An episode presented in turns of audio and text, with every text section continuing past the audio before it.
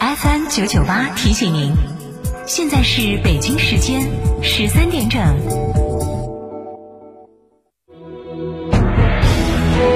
成都的声音，FM 九九点八，成都电台新闻广播。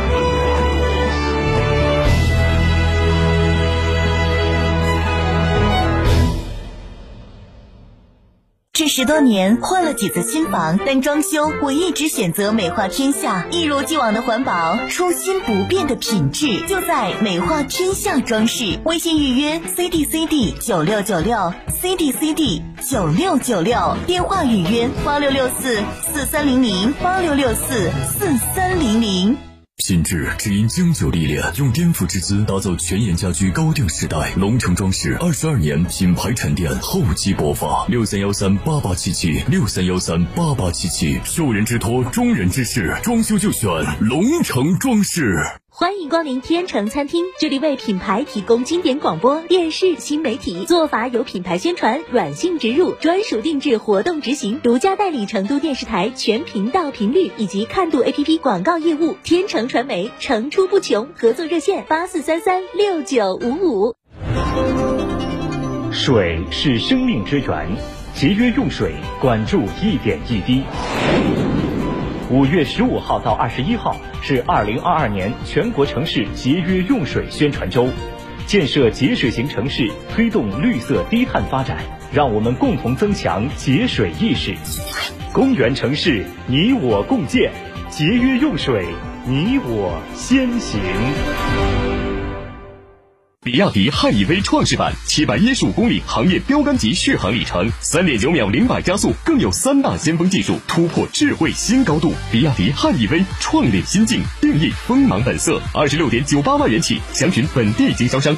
国民神车哈弗 H 六全面进阶，哈弗 H 六国潮版基于第二代哈弗 H 六打造，安全配置动力全面升级，发动机变速箱终身质保，详询六三个五九三九三六三个五九三九三，买哈弗到家常。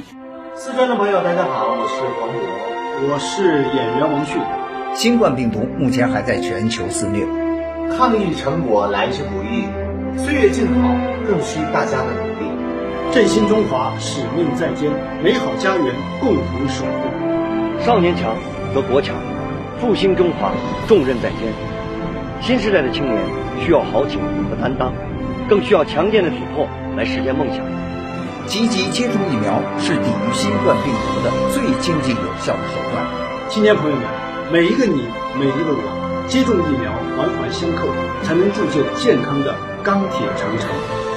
让我们共同铸就免疫屏障，抵御病毒，强我中华，筑起免疫屏障，需要你的一臂之力。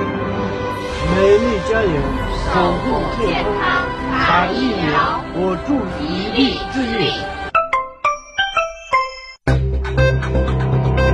九九八快讯。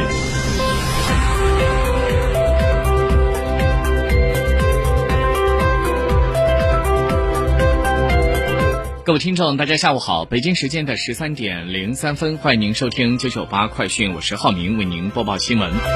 昨天，国务院总理李克强主持召开座谈会，研究部署进一步稳增长、稳市场主体、保就业。李克强说，三月份以来，特别是四月份，部分经济指标明显转弱，经济新的下行压力进一步加大，要加大宏观政策调节，已出台政策要尽快落实到位。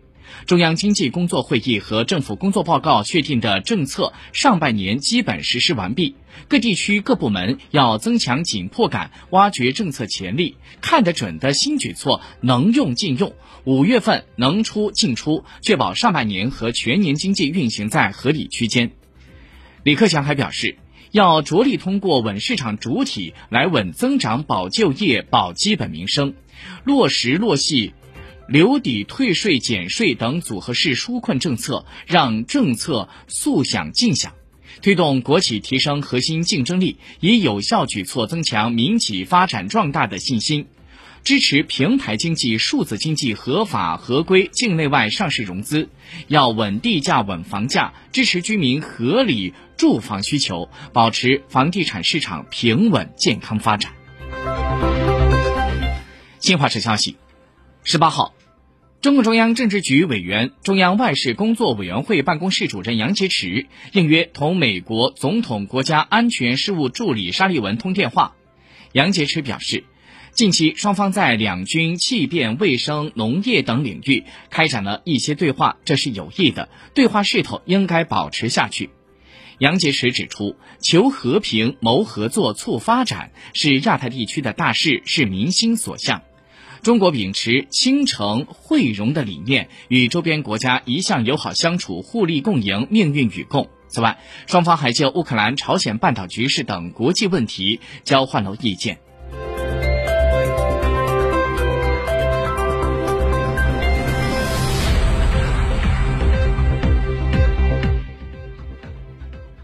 国务院在日前发布关于印发《气象高质量发展纲要（二零二二至二零三五年）》的通知。通知指出，到二零二五年，气象关键核心技术实现自主可控，现代气象科技创新服务业务和管理体系更加健全，监测精密、预报精准、服务精细能力不断提升，气象服务供给能力和均等化水平显著提高，气象现代化迈向新的台阶。到了二零三五年，气象关键科技领域实现重大突破，气象监测预报和服务水平全球领先，国际竞争力和影响力显著提升，以智慧气象为主要特征的气象现代化基本实现。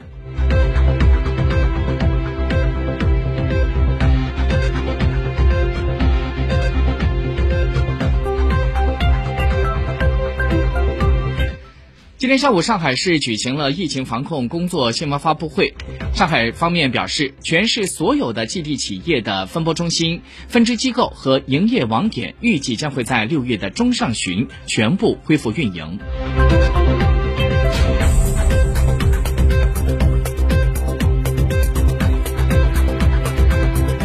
目前，沪深两市成交额已经突破了五千亿元。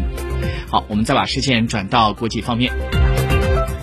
根据今日俄罗斯电视台官方网站报道，北约大规模的军事演习当地时间十六号在爱沙尼亚开启。北约说，大会为“次为二零二二”的演习是爱沙尼亚历史上最大规模的演习之一。来自于十四个国家的约一点五万名军人参加了这次演习，其中包括了这个军事集团的成员国以及伙伴国。华盛顿邮报在十七号说，拉脱维亚、立陶宛和爱沙尼亚等波罗的海国家正积极地寻求北约在东欧的存在感。华盛顿邮报说，其获得了一份由上述三个国家签署的联合提交的提案。这个提案就显示，如果出现了威胁，一支由约两万名士兵组成的部队将会随时待命，以便迅速的部署到这三个国家当中的任何一个国家。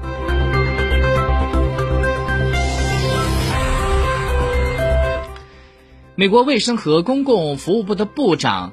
贝塞拉在访问柏林期间，新冠病毒核酸检测呈阳性。据了解，他此行是去参加在柏林举行的 G7 七国集团的卫生部长会议。他在出现了轻微的症状之后进行了检测，目前他已经开始隔离。